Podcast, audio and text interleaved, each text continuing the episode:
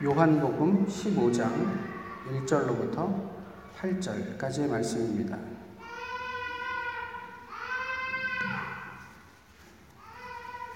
요한복음 15장 1절로부터 8절까지의 말씀을 이제 봉독하겠습니다. 나는 참 포도나무요 내 아버지는 농부라. 무릇 내게 붙어 있어 열매를 맺지 아니하는 가지는 아버지께서 그것을 제거해 버리시고 무릇 열매를 맺는 가지는 더 열매를 맺게 하려 하여 그것을 깨끗하게 하시느니라. 너희는 내가 일러준 말로 이미 깨끗하여졌으니 내 안에 거하라. 나도 너희 안에 거하리라. 가지가 포도나무에 붙어 있지 아니하면 스스로 열매를 맺을 수 없음같이 너희도 내 안에 있지 아니하면 그러하리라. 나는 포도나무요 너희는 가지라. 그가 내 안에 내가 그 안에 거하면 사람이 열매를 많이 맺나니 나를 떠나서는 너희가 아무것도 할 수 없음이라. 사람이 내 안에 거하지 아니하면 가지처럼 밖에 버려져 마르나니 사람들이 그것을 모아다가 불에 던져 사르느니라. 너희가 내 안에 거하고 내 말이 너희 안에 거하면 무엇이든지 원하는 대로 구하라. 그리하면 이루리라. 너희가 열매를 많이 맺으면 내 아버지께서 영광을 받으실 것이요 너희는 내 제자가 되리라. 아멘. 여러분 사랑합니다. 아침에 뭘 먹어갖고 저런 소리를 하나 싶으신데 예, 먹는 건 이상한 걸 먹지 않았으니까 안심하시고요. 저도 인간입니다. 애들이 잘 되고 공부 잘하면 행복해하는 부모이지요. 여윳돈이 좀 생겨가지고 그 돈 쓰면 기분 좋고요. 또 남들에게 인정받으면서 살고 싶은 욕구가 있는 지극히 평범한 사람입니다.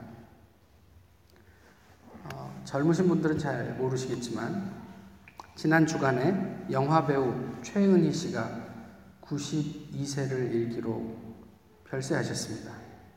근데 그분이 생전에 이런 말씀을 하셨대요. 500년을 산 것처럼 모질었다. 92년을 살면서 자기 스스로의 삶을 돌아보며 500년을 산 것처럼 모질었다. 인간적으로는요, 인간적으로는 여러분들이, 저와 여러분이 좋은 그리스도인이 되지 않았으면 좋겠습니다. 500년을 산 것처럼 모질게 살고 싶지 않기 때문에 그렇습니다. 시류에 편승하고 적당히 비위도 맞추고 좋은 게 좋은 것처럼 살면 편하죠. 굳이 그리스도인 입네 하면서 이렇게 저렇게 바르게 살아야 한다고 외칠 필요도 없고 얼마나 편합니까? 세상을 사는 것도 편하고 목회를 하는 것도 그렇게 하는 게 편하겠죠. 그런데 목사로서 그렇게 살자니 저 스스로가 너무 비참하게 느껴져요. 그럴 거면 그냥 직장 생활하죠. 하다못해 시급을 받는 일을 하더라도 그냥 그거 받으면서 살 만큼 살고 편하게 지내죠. 그래서 이왕 목사로 사는데 적어도 말씀만큼은 바르게 전하면서 살아야 하지 않을까 이런 생각을 해보았습니다. 따라서 저는 저를 비롯해서 저희 모두가 하나님 앞에서 좋은 그리스도인이 되기를 원합니다. 오늘 본문은 좋은 신앙인이 되는 길에 대한 말씀이죠. 무엇을 이야기하고 있습니까? 아주 간단해요. 가지로서 포도나무에 붙어 있으라는 거예요. 근데 예수님께서 가지 자격은 말씀하지 않으셨어요. 그냥 가지로서 어떤 가지가 되었든지 간에 그 나무 줄기에 붙어 있으라. 단 제대로. 근데 왜 이 제대로라는 말이 들어갈까? 2절에 보시면 붙어 있는데 열매 없는 가지가 있다잖아요. 열매 없는 가지는 하나님께서 그냥 제거해 버리시게 했다잖아요. 그런데 이게 이상하잖아요. 4절에 보시면 열매가 없다는 것은 곧 가지에 붙어있지 않는다는 의미인데, 가지에 붙어있으면서 열매가 없을 수 있다? 또 5절에 보시면 붙어있으면 열매를 맺는데요. 그것도 많이 맺는데요. 이게 영적인 비밀이에요. 예수님과 더불어 함께 할 때 우리가 누리게 되는 비밀이란 말이에요. 열매가 없으면 운명은 자명합니다. 제거되고 버려져서 말라서 사람들의 불쏘시개가 되는 것이죠. 이게 고민스럽습니다. 어떻게 붙어있는데 열매가 없을 수 있나? 다시 말하면 열매가 없다는 것은 곧 붙어있지 않는다는 것인데, 그렇다면 붙어있는 것처럼 보이는 가지가 있다는 얘기인가? 그래서 제가 준비를 했습니다.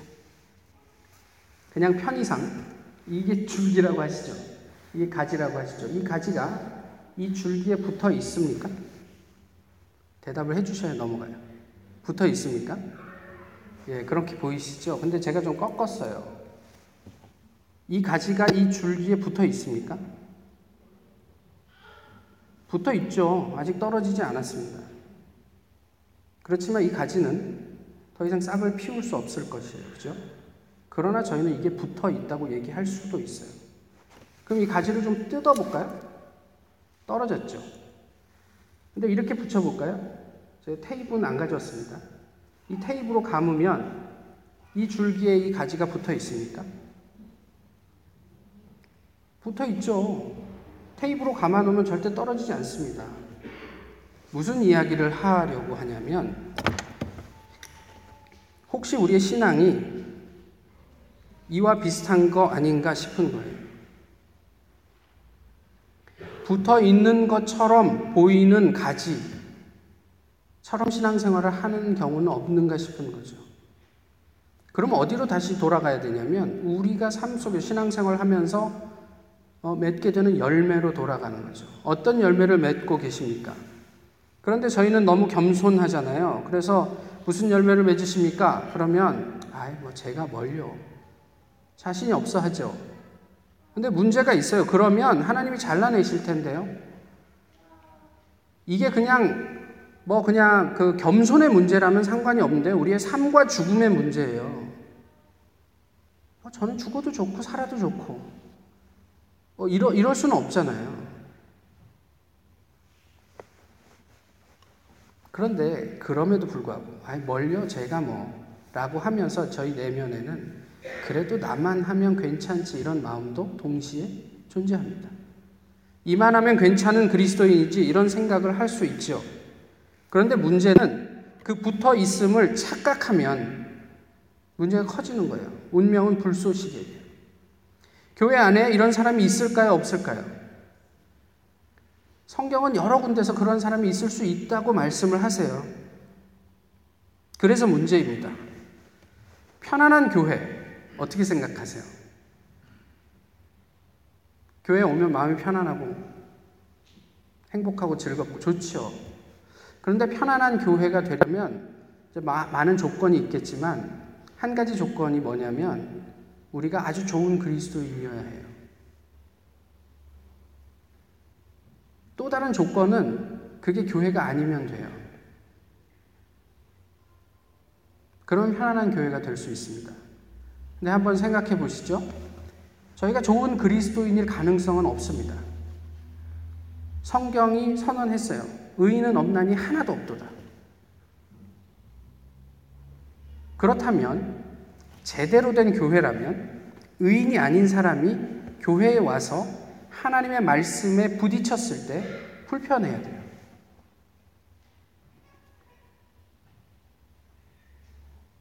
표절을 해서 논문을 썼습니다. 근데 그 논문이 대박이 났네요. 그래서 사람들이 저를 알아봐주고 어떻게 그런 논문을 쓸 수 있을까? 그러면서 막 불편하죠. 저희가 주님 앞에 예배를 드리는 게 내가 편안하기 위함입니까? 아니면 진리를 만나기 위함입니까? 적어도 진리를 만나기 위함이라면 우리가 죄인된 몸으로 주님의 진리 앞에 노출됐을 때 항상 불편해야 하겠죠. 심지어 하나님께서 우리를 위로하실 때도, 사랑한다고 말씀하실 때도 저희는 불편합니다. 왜냐하면 우리는 그런 사랑을 받을 만한 자격이 없기 때문에 그렇습니다. 그 논문이 남의 거 베껴 쓴 건데 이런 스포트라이트를 받을 만한 자격이 없는데 그 스포트라이트를 받으면 불편하죠.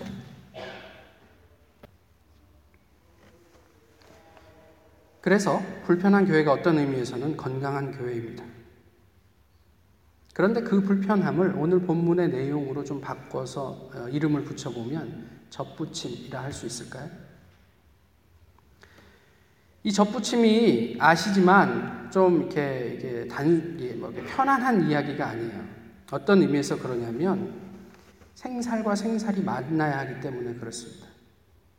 접붙임을 할 때 줄기에 상처를 내죠.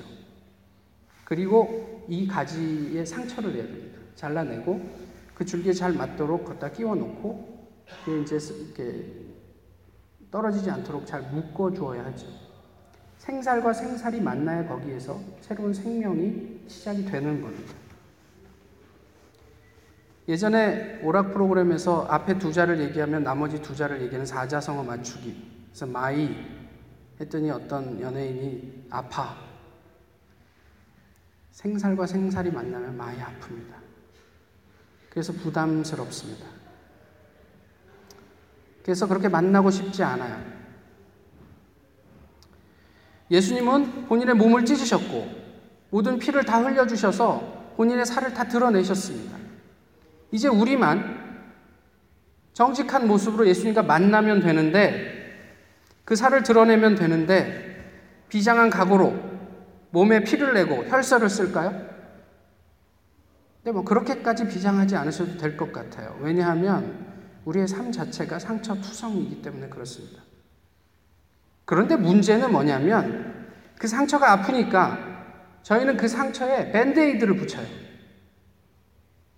그리고 밴드에이드를 붙이고 그걸로 접붙임한다고 붙여봐야 이 가지는 살아날 수가 없죠. 어떤 밴드에이드를 붙이죠? 돈으로, 집으로, 명예로, 우리가 쌓는 스펙으로 그렇게 밴드에이드를 만들어서 그나마 덜 아프려고 그렇게 자꾸 붙여서 그 접붙임을 하려고 하지만 결국 거기에서는 예수님을 만날 수가 없는 거죠. 오해하지 않으셨으면 좋겠는데요. 저는 여러분의 삶을 대단히 존중하고 존경합니다.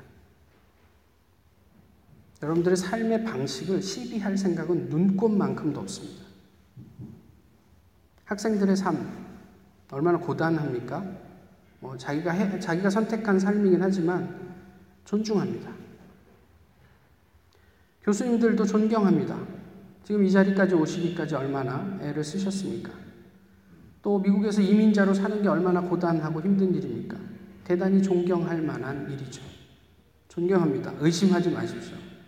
그것을 제가 부정하는 게 아니에요. 그런데요, 우리가 들이는 노력과 시간이 우리의 삶의 가장 근본적이고 중요한 문제에 어떤 영향을 주는가 하는 거예요. 저는 관심이에요. 공부와 건강 중에 뭐가 더 중요합니까? 누가 그걸 몰라요, 그죠? 출세와 가정 중에 뭐가 더 중요합니까? 가정이 중요하다고 말씀하시죠. 삶의 근본적이고 중요한 문제들 저희가 알아야 합니다.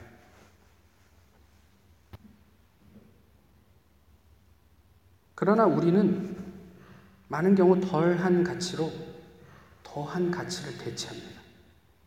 그래서 지금 당장 몸에 이상 없으니까 그냥 건강 안 돌보고 공부하죠. 자신의 커리어를 위해서 지금 당장 가족이 문제 없으니까 가족을 희생하기도 하죠. 또 하나 학생들을 한번 볼까요? 이 학생들을 한번 보세요. 우리가 이렇게 열심히 애쓰고 노력해갖고 공부를 하고 그리고 학위를 취득해서 그래서 그냥 일반적인 다른 사람들과 뭐가 달라집니까? 좀 더 높은 포지션에 올라가실 수 있어요. 좀 더 폼나는 취미생활을 하실 수 있어요. 그런데 삶의 내용은 어떻습니까? 자식 낳으면 자녀 걱정하시죠? 먹고 사는 걱정이 없어집니까? 집값도 갚아야 되고 렌트비 내야 되고 뭐 이것도 해야 되고 저것도 해야 되고 애들 대학 가면 대학 등록금은 어떻게 해야 되고 먹고 사는 문제, 그런 모든 뭐 취직하는 문제, 뭐 박사 받으면 취직 걱정 안 하세요? 웬걸요? 정말 걱정하시던데요. 결혼하는 문제, 박사 받으면 다 해결됩니까? 아니잖아요. 그러면 박사 받지 않는 사람들도 먹고 사는 걱정, 취직 걱정, 결혼할 생각, 도대체 삶의 내용에 우리가 박사를 받은 것과 그렇지 않은 것에 어떤 다른 차이가 있느냐는 말이에요. 대동소이하죠. 아주 세계 1% 부자가 아니라는 말이에요. 그래도 생각하는 건 다르지 않을 것 같은데요. 도대체 우리가 신앙생활하는 목적은 무엇입니까? 주님께서 나에게 붙어 있으라고 말씀하시는 이유는 무엇입니까? 그저 우리가 그냥 이런 대동소이한 삶을 살게 하시려고요?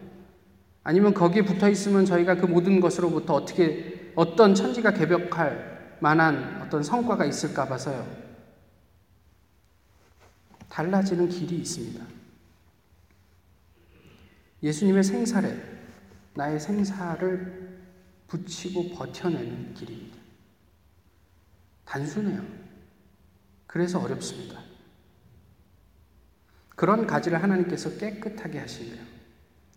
이게 이제 언어로는 뭐 전지한다, 가지치기를 더 잘해주고 뭐 이런다 의미이긴 하지만 그렇게 하신대요. 근데 그 깨끗함이란 결국 무엇입니까? 내가 사는 거예요. 좀 더 구체적으로 얘기하면 나는 죽고 그리스도로 사는 거예요. 그게 접붙임이죠. 죄의 줄기에 있던 가지, 그 가지가 꺾여져서 나는 죽었어요. 그리고 생명의 줄기인 예수 그리스도에게 접붙임을 받는 것으로 우리가 새로워질 수 있음을 오늘 본문이 이야기하고 있죠. 우리의 노력이 아니라 그렇게 붙어 있으면 자연스럽게 열매를 맺게 된다라는 복음을 이야기하고 있는 거예요.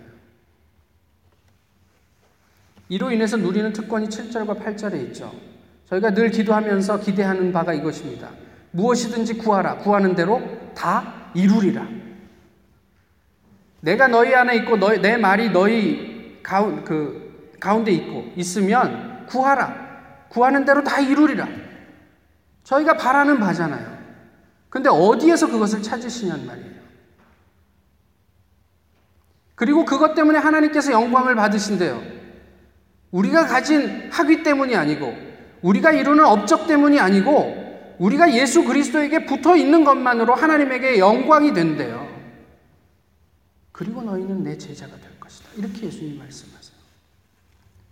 이 일차적으로 지금 제자들에게 하는 얘기예요. 이미 제자가 된 사람들한테 그렇게 되면 너희가 내 제자가 될 거야. 이렇게 말씀하세요. 지난주에 박수홍 장로님이 마태복음 6장 33절의 말씀을 하셨죠. 너희는 먼저 그의 나라와 그의 의의를 구하라. 그리하면 이 모든 것을 너희에게 더하시리라. 우리가 할 일은 하나님의 나라와 하나님의 의의예요. 나머지 우리가 먹고 입고 자고 마시고 살고 하는 모든 것들은 누가 공급하신다고요? 하나님께서 공급하신다고요. 근데 저희는 하나님께서 공급하실 거를 내가 하느라고 애쓰고 있죠. 그래서 우리가 해야 할 일을 소홀히 하고 있죠. 이런 환자 보셨습니까? 수술방 위에 누워서 제가 할게요. 스스로 배째고 스스로 종철을 드러내서 자기가 도려내고 그리고 집어넣고 자기가 꿰매갖고 나오는 사람 보셨어요? 우리가 할 일은 그냥 병원에 걸어가는 일이에요. 기껏해야 수술 동의서에 사인하는 일이에요. 그리고 나머지는 의사가 합니다. 하나님께서 우리에게 하신 말씀은 그리스도라는 가지에, 그 줄기에 붙어 있으라. 그러면 열매는요, 우리가 맺어가는 게 아니라 붙어 있으면 맺어지는 거죠.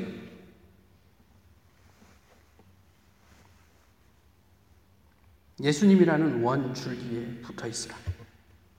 그것이 예수님 안에 거한다는 의미고, 예수님 안에 거하는 것은 그 말씀으로 나를 채우는 것을 의미합니다.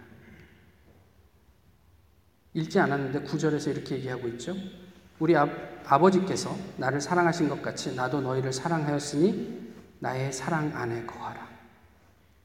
주님 안에 거하는 것은 주님께서 우리를 위해서 찢기시고 피 흘리신, 그래서 우리를 구속하시려고 하셨던 그 사랑 안에 거하는 것이고, 그것은 곧 그 사랑을 수용하는 것입니다. 제발 좀 받아들이세요. 교통사고가 났는데 잠시 정신을 잃었습니다. 위험한 상황이 발생했고 어떤 사람이 뛰어들어서 그 사람을 구해냅니다. 그리고 시간이 지난 다음에 정신을 차렸어요. 웬 낯선 사람이 내 앞에 있어요. 당신 누구요? 당신이 이차저차해서 위험한 상황에 있었는데 제가 당신을 구해냈습니다. 거짓말. 왜요? 내가 안 봤으니까. 그래서 옆에서 목격했던 많은 사람들이 이야기합니다. 아니, 이 사람이 당신을 위험한 데서 구해냈어. 거짓말. 다 짜고 거짓말하는구나. 내 눈으로 안 봤는데 내가 어떻게 믿어? 증거를 대봐. 제발 좀 받아들이세요. 2000년이 넘는 시간 동안 수많은 증인들이 예수 그리스도의 사랑을 우리한테 증언해 주었습니다. 그분이 당신을 위해서 죽었어. 그분이 당신을 죽음에서 구해내셨어. 그분의 사랑 안에 거하라.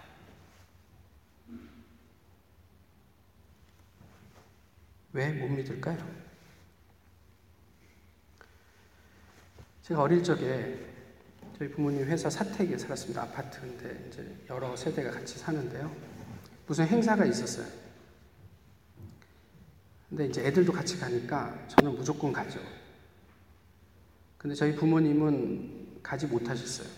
그래서 옆집에 있는 아저씨, 아줌마를 따라서 그 행사에 갔고요. 어른들을 위한 행사였으니까 저희는 따로 신나게 놀았죠. 다 행사가 끝날 무렵에 이제 빵을 나눠준대요.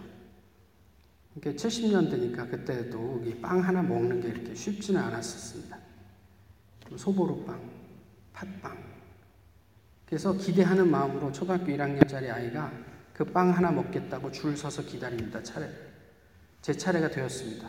근데 나눠주는 그분이 너는 가 그러시는 거예요. 그래서 제가 무슨 말인가 했더니 엄마 아빠랑 같이 와. 지금 집에 있는데? 그래서 빵을 못 얻어먹었어요. 그날.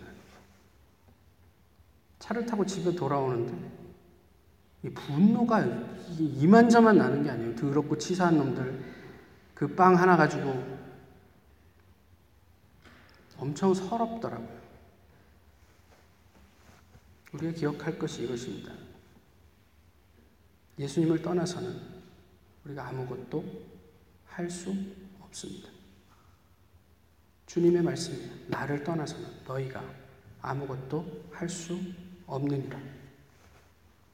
뭔가를 하고 있다고, 내가 이러이러한 것을 이루었다고, 또 할 수 있다고 하는 오해에서 벗어났으면 좋겠어요. 제가 이만큼 여기에서 이렇게 살 수 있는 것은 지난 시간 동안 저희의 부모님이 자기의 살을 깎아가면서 저를 지원해 주셨기 때문입니다. 근데 자식들은 잘 모르죠. 내가 잘나서 산 것으로 알죠. 그러나 그 뒤에 말로 다 할 수 없는 눈물의 삼김이 있었음을 오해하지 마십시오.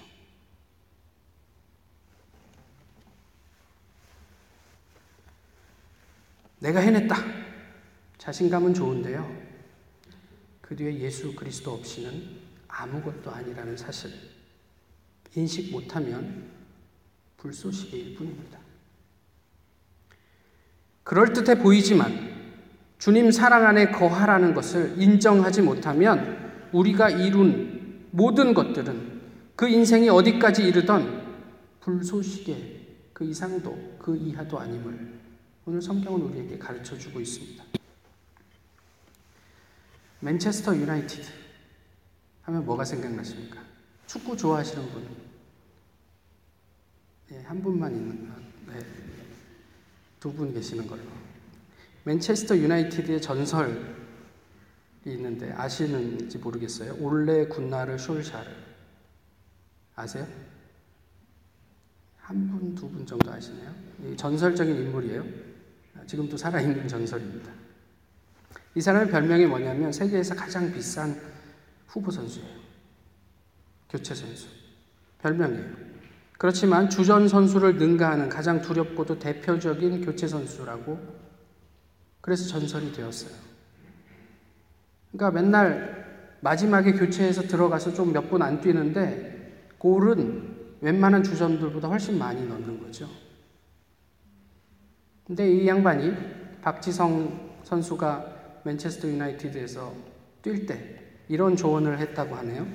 슛은 킥이 아니라 터치다. 와, 제 마음에 확 와닿는 거예요. 제가 운동 중에 제일 못한다고 생각하는 게 축구거든요.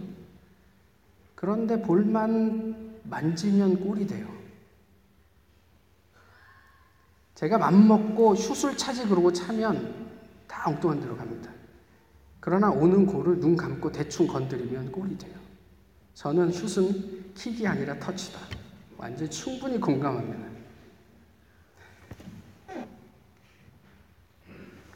너희가 내 안에 거하고 내 말이 너희 안에 거하면 무엇이든지 원하는 대로 구하라.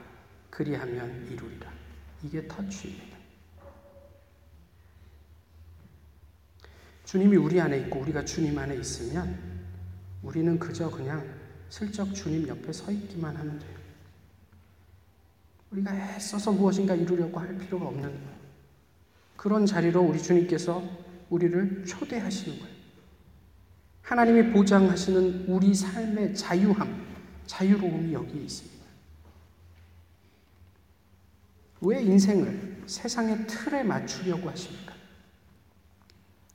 하나님 나라에 맞추십시오. 그리고 열리는 길로 자유롭게 떠나보십시오. 그 길 끝에서 하나님의 놀라운 섭리를 발견하게 될 것입니다. 그 자유를 위해서 날마다 새롭게 주님의 말씀 안에 머무르는 우리 모두가 되기를 소망합니다. 내가 무엇을 해서가 아니라 그 말씀을 향해 나아가는, 주님을 사랑하기 위해서 찾아가는 그 말씀 속에 우리는 말로 다 할 수 없는 자유, 우리가 다 형언할 수 없는 열매들을 경험하게 될 것입니다. 우리 주님께서 우리로 하여금 이루고 싶은 하나님의 나라입니다. 기도하겠습니다. 귀하신 주님, 오늘도 저희 주님 앞에서 예배하게 하시니 감사합니다. 저희 자격 없는 죄인들이지만 하나님께서 우리를 사랑해 주시는 그 사랑에 의지하여 감히 주님을 나의 주인이라, 하나님을 아버지라 고백합니다. 우리의 삶 속에 주님과 더불어 동행하게 하시고 온전히 주님 허락하신 말씀 속에서 세상을 살아갈 지혜와 힘을 얻게 하여 주옵소서. 줄기 되시는 주님에게 온전히 붙어있어 많은 열매를 목격하며 감격하는 저희 모두가 되게 하옵소서. 예수 그리스도의 이름으로 기도하옵나이다. 아멘. 다 같이 일어나셔서 찬송합니다.